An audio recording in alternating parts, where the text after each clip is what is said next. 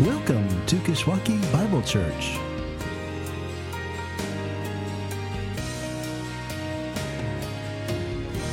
I was reminded this week of the story of the reformer John Calvin. Just thinking about the weight that we, even as a body, have been under, uh, bearing uh, with that alongside the cells. John Calvin was a pastor, a pastor at heart, maybe not known so much as such, but was that a pastor who faced many trials, tribulations during his time in the pulpit. So much so that he was at one point exiled from his church, exiled from his country, facing the, the threat of imprisonment and all that went with it. Years later, though, he was able to come back to his church again, was reinstated. And when he got into the pulpit, he turned to the next page after where he had left off. There's something about that, right? There's something about, I even preparing for this Sunday of saying, what do we even do?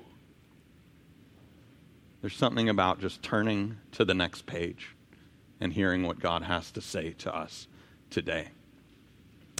Well, we're picking up today in our series, then, A Child is Born in which we've been walking each week through the, the four women singled out in the genealogy of Jesus in the gospel according to Matthew. Four women who, again, by their mention in that genealogy, are meant to call to mind the stories of which they were a part.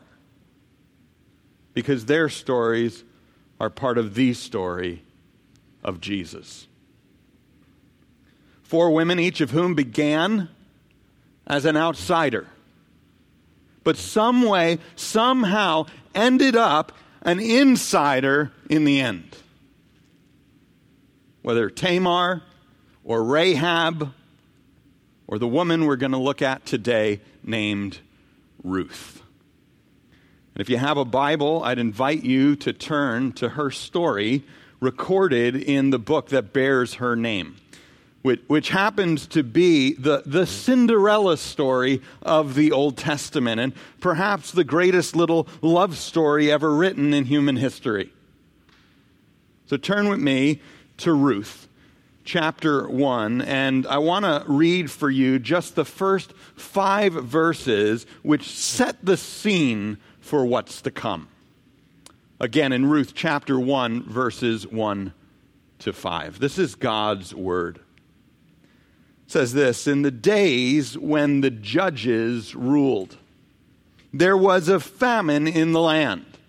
And a man of Bethlehem in Judah went to sojourn in the country of Moab, he and his wife and his two sons. The name of the man was Elimelech, and the name of his wife Naomi, and the names of his two sons were Machlon and Chilion. They were Ephrathites from Bethlehem in Judah. They went into the country of Moab and remained there. But, but Elimelech, the husband of Naomi, died, and she was left with her two sons. These took Moabite wives. The name of the one was Orpah, and the name of the other, Ruth. They lived there about 10 years and both Machlon and Chilion died. So that the woman was left uh, without her two sons and her husband. Let's pray. Heavenly Father, I pray today, even with where we are as a church body, mourning loss, even as we seek to celebrate life, I pray, Lord, that you would guide our time today looking at a, a, a period in the history of your people that many were dying, in which many were losing their lives. And yet you were at work, piece by piece, moving ahead your plan of redemption. I pray we would see the hope in that today, even as we look at this woman named Ruth. In the name of Jesus, her great, great, great ancestor, I pray. Amen. Well, I got to tell you something the holidays always stir inside me. It's a feeling that I'm an outsider. Like, for some reason, I'm the one missing out on everything that's going on. Like I was left off the invitation list and left to, the, to a life of, of looking in through, through frosted window panes at the party that's going on without me. Ever since I was a little boy, as if I was never cool enough to make the list and never worthy enough to be needed. And I remember that, that feeling when, when Kath and I were dating, and I'd, I'd drive out to visit her and spend the holidays with her family. Always the outsider. Her two brothers were doctors. I never felt like I quite measured up. I was the youngest um, compared to all her siblings. Just always felt like the outsider. Or more recently, when my siblings are all back on the East Coast and I've somehow ended up in their group text listening to all the wonderful things they're planning on doing together. And believe it or not, if I'm just being honest, a hint of that has followed me even here. Like I'm an outsider even in the church, I'm supposed to be pastoring. Now, I'm not telling you this. I don't need you to come up to me afterwards and comfort me and tell me that that's not the case and coddle me. If I need that, I'll go to Catherine. She'll tell me right quick just to get over myself. but why I'm telling you that is that for what you might be feeling yourself, to make the point that what you may be feeling about being on the outside looking in, about not being worthy or needed, is something being felt by many more than just you. I mean, for Pete's sake, if the pastor is pathetic enough to feel sometimes like the outsider in the church he's supposed to be pastoring, it's probably a more universal problem than we sometimes care to admit. One of the questions, though, that that leaves on the table is this How do outsiders become insiders? And as we've been looking this Advent at outsiders who did just that, this has been a question that we've danced around. But today, it's a question that we're going to hit head on. And that's because this story of Ruth, more than that of Tamar or Rahab, is meant to set for us an example that we're to follow of how, in part, an outsider became an insider. And we're going to see from the first chapter, that's what we're going to focus in on, especially. We're going to see from the first chapter of this little book that it all comes down to the faithfulness of the, this outsider girl to the insider God. It has very little to do with her connection to others. It begins somewhere else. Let me first, though, catch you up to speed from these five verses that set the scene, in, in, which before we're introduced to the faithfulness of this girl, we're introduced to the faithfulness of that God. To begin with, his faithfulness in the midst of widespread disaster. That's what's happening in verses 1 and 2 a widespread disaster in the form of a famine And though it may look like God is sitting on the sidelines doing nothing, we're in fact introduced to the story to clue us in that He's actually guiding everything. That in the days when the judges judged and everyone was doing what was right in His own eyes, and God's people were even facing God's punishment for walking away from God's promises that's what that famine was all about. Even then, God was faithfully at work. Because the story of Ruth is the story of God moving God's people from man's anarchy to eventually life under God's chosen king. As much, as much as we see this in the midst of widespread disaster, though, we see God's faithfulness just as much in the midst of personal tragedy. Listen to these verses again, verse 3. But Elimelech, the husband of Naomi, died. Now, at least she was left, it says, with her two sons. These lived there about 10 years. But then it says that her two sons died too. And you wonder how bad it could get. Living in a foreign land with no life insurance, no pension, no paycheck, or hope of ever having one. Yet, even here, it's the story of the faithfulness of God in the midst of personal tragedy. That as broken as our world is, it's not out of control. And that adversity doesn't come down to us by accident. But we're also introduced here through disaster and tragedy to God's faithfulness in the midst of human sinfulness. This is important because last time I checked, that's part of all of our lives. Not to say that all bad things are directly related to bad things done.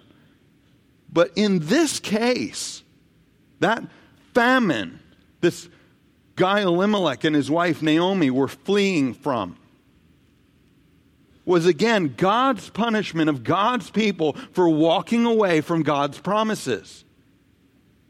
It was something that was foretold in the book of Deuteronomy that you walk away from me and the land will be hard as rock. Yet rather than turn back to God, at least this family runs from him. And while escaping the public punishment, is left to pay in a very personal way. That's what you're to read in these very short verses that set the scene for this little story. Yet this is still the story of God's faithfulness in the midst of a faithless generation, bridging the gap between the anarchy of a book like Judges, the, the autocracy of a man like Elimelech, making himself God, and the monarchy under God's chosen king. But while the faithfulness of God paves the way for outsiders to become insiders, that shift occurs only when those outsiders commit themselves in faithfulness to that insider God, which we see again in the faithfulness of this outsider girl named Ruth. And here, what I want, to, what I want you to notice as we walk through the uh, uh, chunk of this chapter is the extent of this faithfulness that it's a faithfulness over all earthly securities. Over first, the security of one's circumstances. Over second, the security of one's future. And third, over the, the security of one's company. First, that Ruth was faithful over the security of her circumstances. Or another way to put it, faithful both to God and to others before seeking comfort in her present situation. We read in verse 6 that after her husband and sons die, she, meaning Naomi, arose with her daughters in law to return from the country of Moab, for she had heard in the fields of Moab that the Lord had visited his people and given them food. The famine was over. So she, again Naomi, set out from the place where she was with her two daughters in law, and they went on the way to return to the land of Judah. But, we're told, Naomi said to her two daughters in law, Go, return each of you to her mother's house. May the Lord deal kindly with you as you have dealt with the dead and with me. The Lord grant you, that you may find rest, each of you in the house of her husband. The first of three pleas to, to, for them to, to return to their homeland. Which here, at this point, centers on their seeking, as best they could, comfort in their present situation. Now, there wasn't much left for these two widowed and apparently barren after 10 years, apparently barren daughters in law. Yet there was a little hope if they turned back to what was left of their family ties. Which is what Naomi is getting at when she tells them to go back to the homes of their mothers. See, in that patriarchal society in, in, which this story took place, it would have been typical to tell them at this point to return to the homes of their fathers.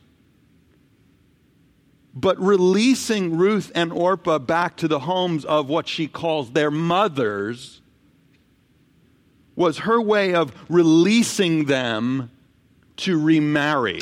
You only ever talked about your mother's home in that day if your mother's home was a pit stop on your way to your spouse's home. So, in calling them to return to their mother's homes, Naomi was calling them to find comfort in what was left of their present situation.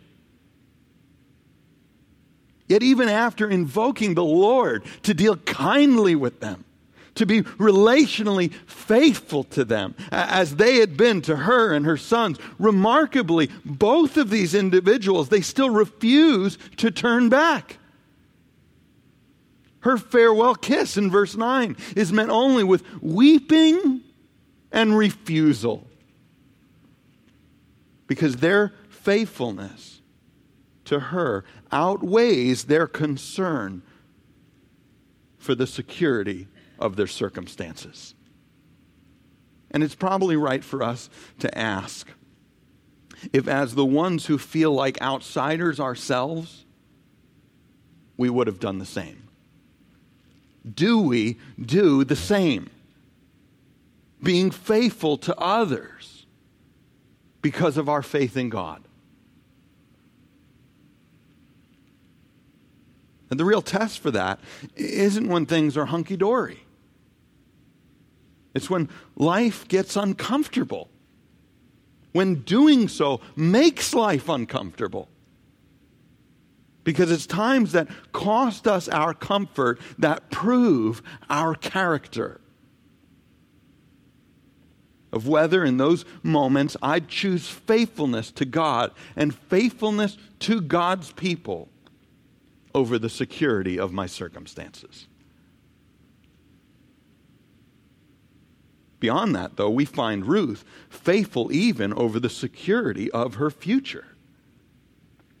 Though some of us may, in a moment of uncharacteristic faithfulness, withstand the dismal outlook of a present situation, thinking perhaps that circumstances are bound to change sometime soon.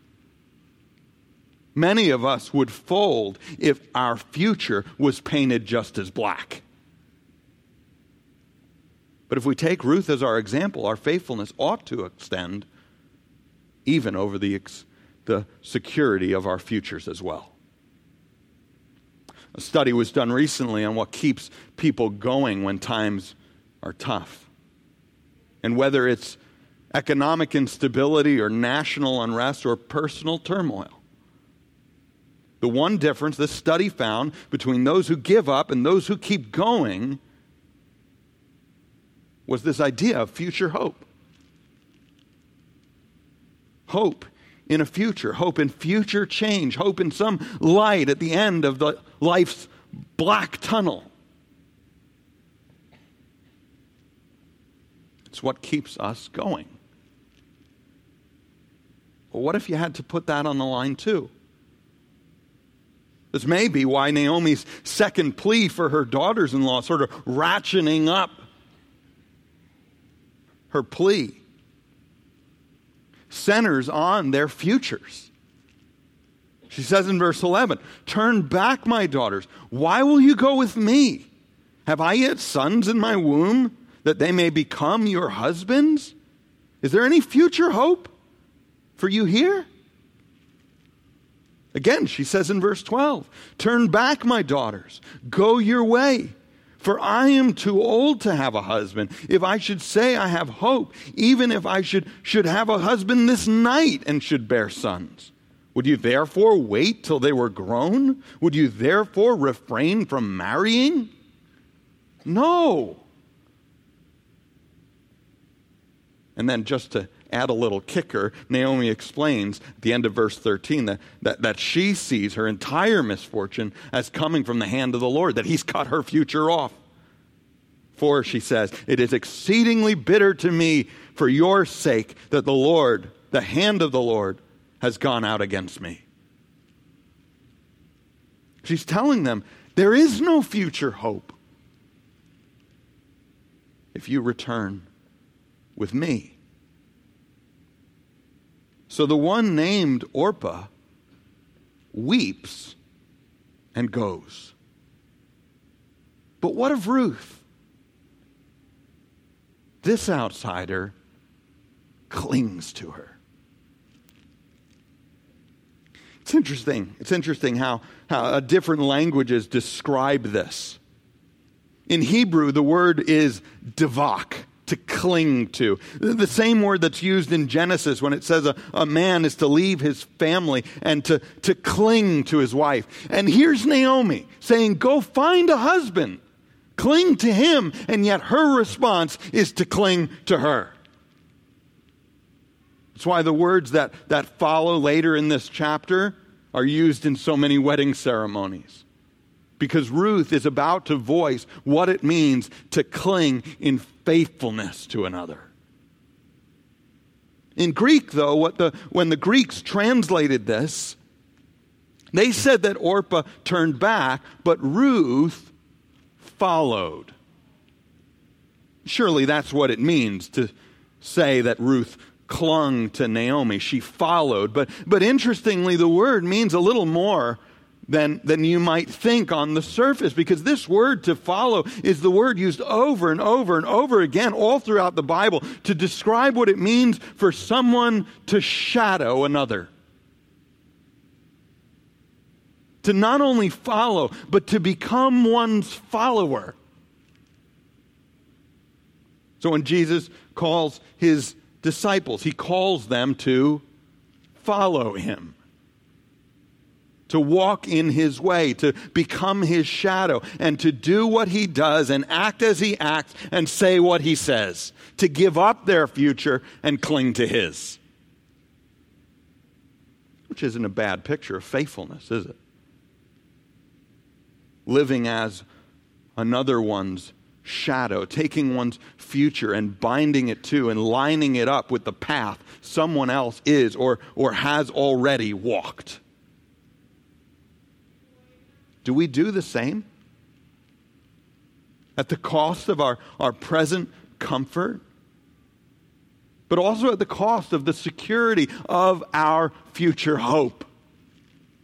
That we lay it all on the line, all the chips on the table. When not only the present looks as dusk, but doing so seems to paint our futures as night. Ruth has no idea what's ahead. And yet, look, if we're following in her example, we will do just that over the security of our circumstances, over the security of our futures. And lastly, over the security of one's company. Naomi's final plea is directed at Ruth alone because Ruth alone is left. So Naomi says in verse 15 See, your sister in law has gone back to her people and to her gods. Return after your sister in law. And I want you to picture in your mind's eye what Naomi is saying. As if she just walked Ruth up to a bridge and said, Orpah just walked away. Don't you want to, too? I know it's usually the other way around, right? Your parents say, don't follow your friends when they jump off the bridge, right? My parents never got to say that. Always the first one off. Here, though, it's reversed. Walks up to the bridge and says, Don't you want to turn back too?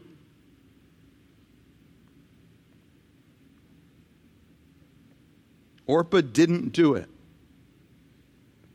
Are you sure you want to try to jump into the unknown? And it's important to see that though, that this isn't a blind leap of faith. It never is with God.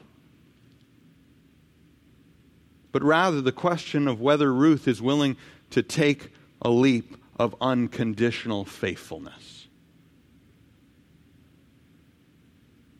She's got plenty to go on based on what God has already done, sending word that now the famine was over even working through the faults of Elimelech, that now through the flawed faith of this family, Ruth knows the one true God.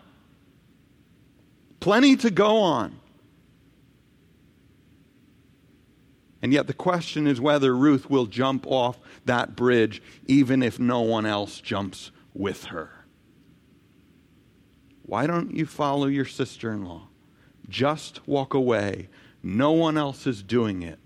Why would you? But Ruth jumps.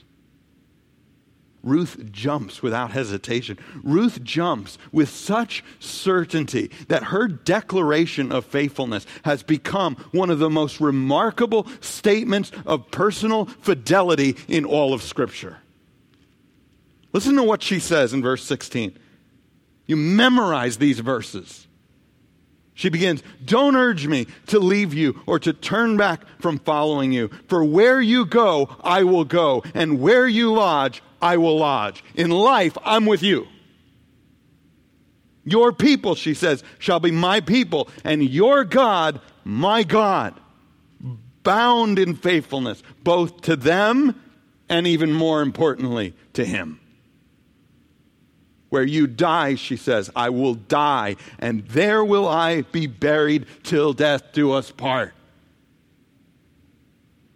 May the Lord do so to me, and more also, if anything but death parts me from you.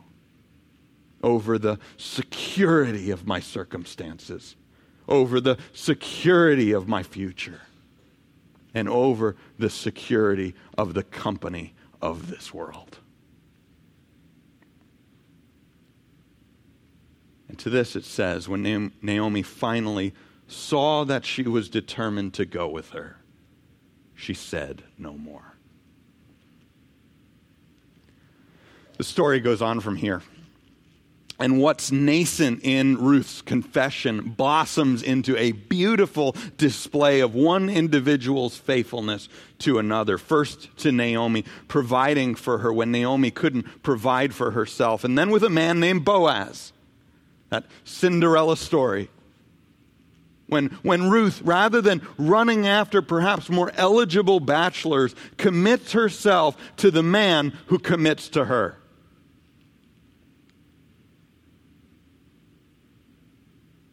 Underneath all of it, though, a faithfulness to the God working behind the scenes. And this outsider finally finds her place as an insider, as she serves hard and sacrifices hard, labors and, and loves hard, and, and lives up at every turn to her reputation of being a worthy woman. That's the, what Boaz calls her in chapter 3, verse 11 when he says, Everyone knows it's true. You are a worthy woman, that by her faithfulness, she has proved she belongs to God's community of faith. That she is a worthy woman. And an outsider who, by her faithfulness, has become an insider. But I want to be clear here because the way the story goes, it's not that Ruth, experiencing the faithfulness of God, simply decides one day to reflect that faithfulness for herself. But rather, that the faithfulness of God is what always precedes, always grows that faithfulness in her. That at every point in the story, the hidden hand of God is molding and shaping her heart that God was doing it to begin with. And then when Ruth and Naomi end, end up back in Bethlehem, when, when, when the famine just happens to end, when they end up back in Bethlehem, it just so happened to be the beginning of the harvest season, which pushes Ruth to go out and glean in the fields. Then, then she just so happens to, to happen into the field of a guy named Boaz. And he just so happens to be, according to their custom, a, a candidate for, for caring for her and her mother in law.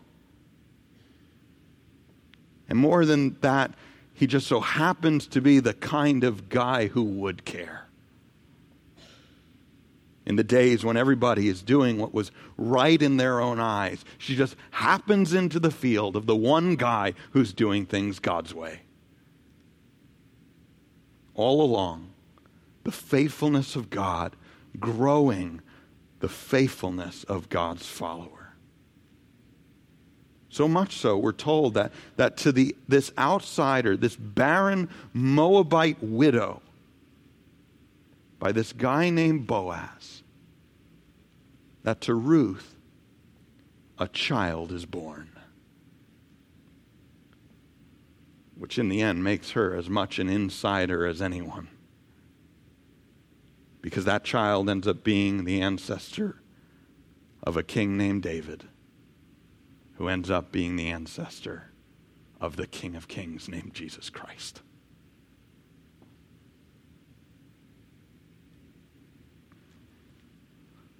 Let me leave you then with three thoughts. First, let me just talk for a moment to the women among us. More than Tamar and more than Rahab, I pray that you would be a Ruth.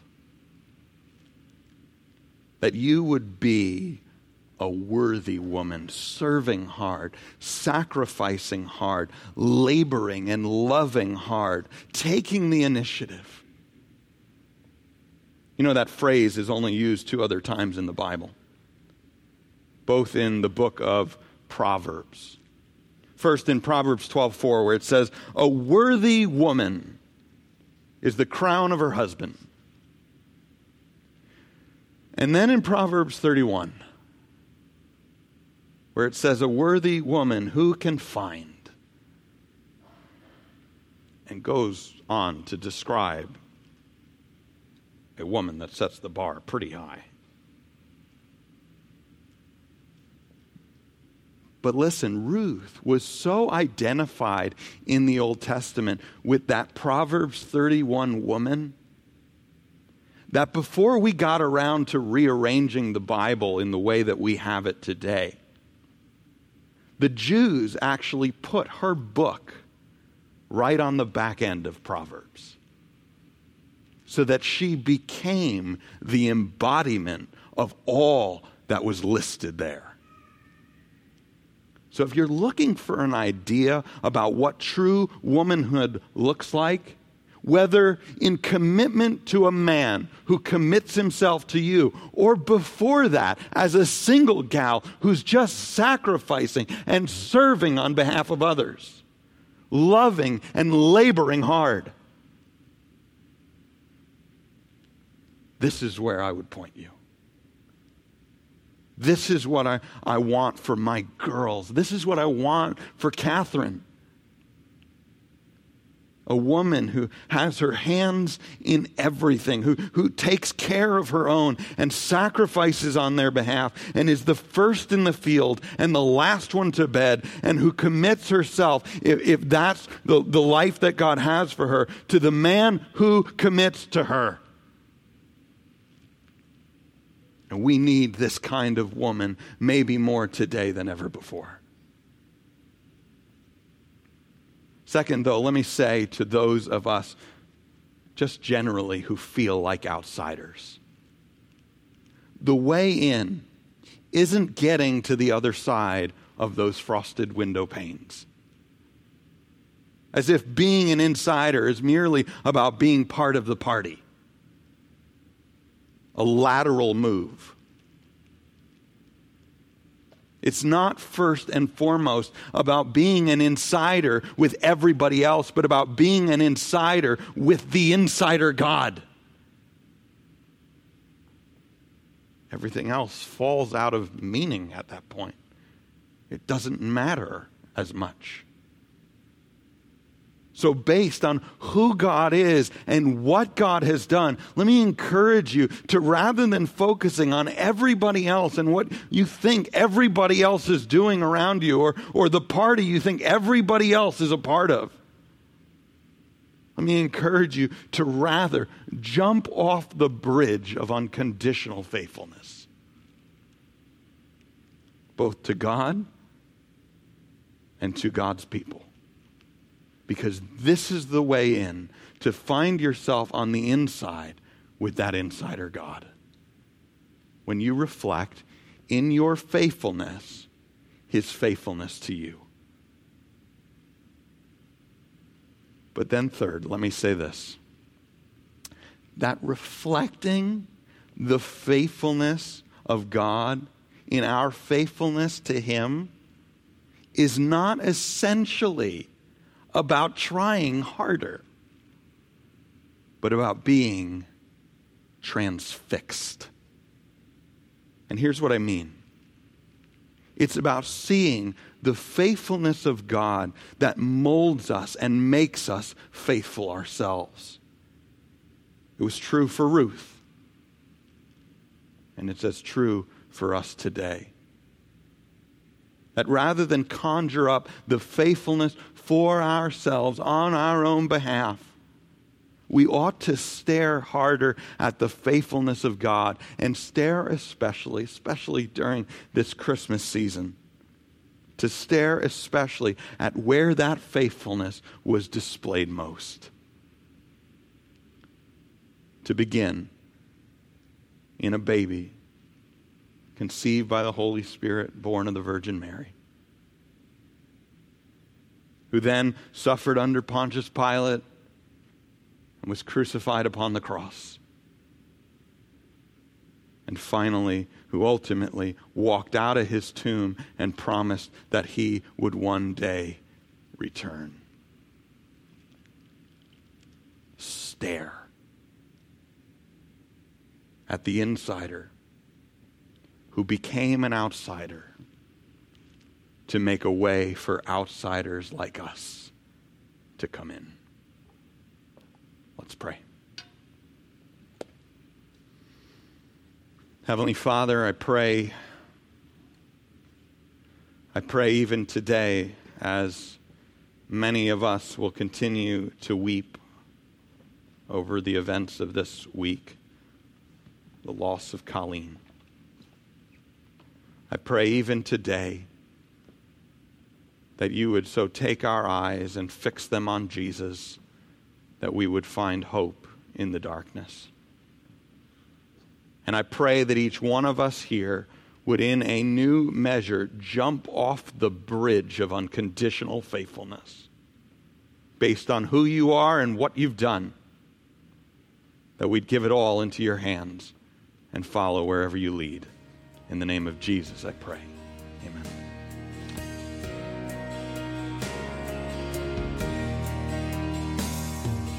Thank you for joining us. For more information about our church, please visit our church's website at kishbible.org. That's K I S H Bible.org.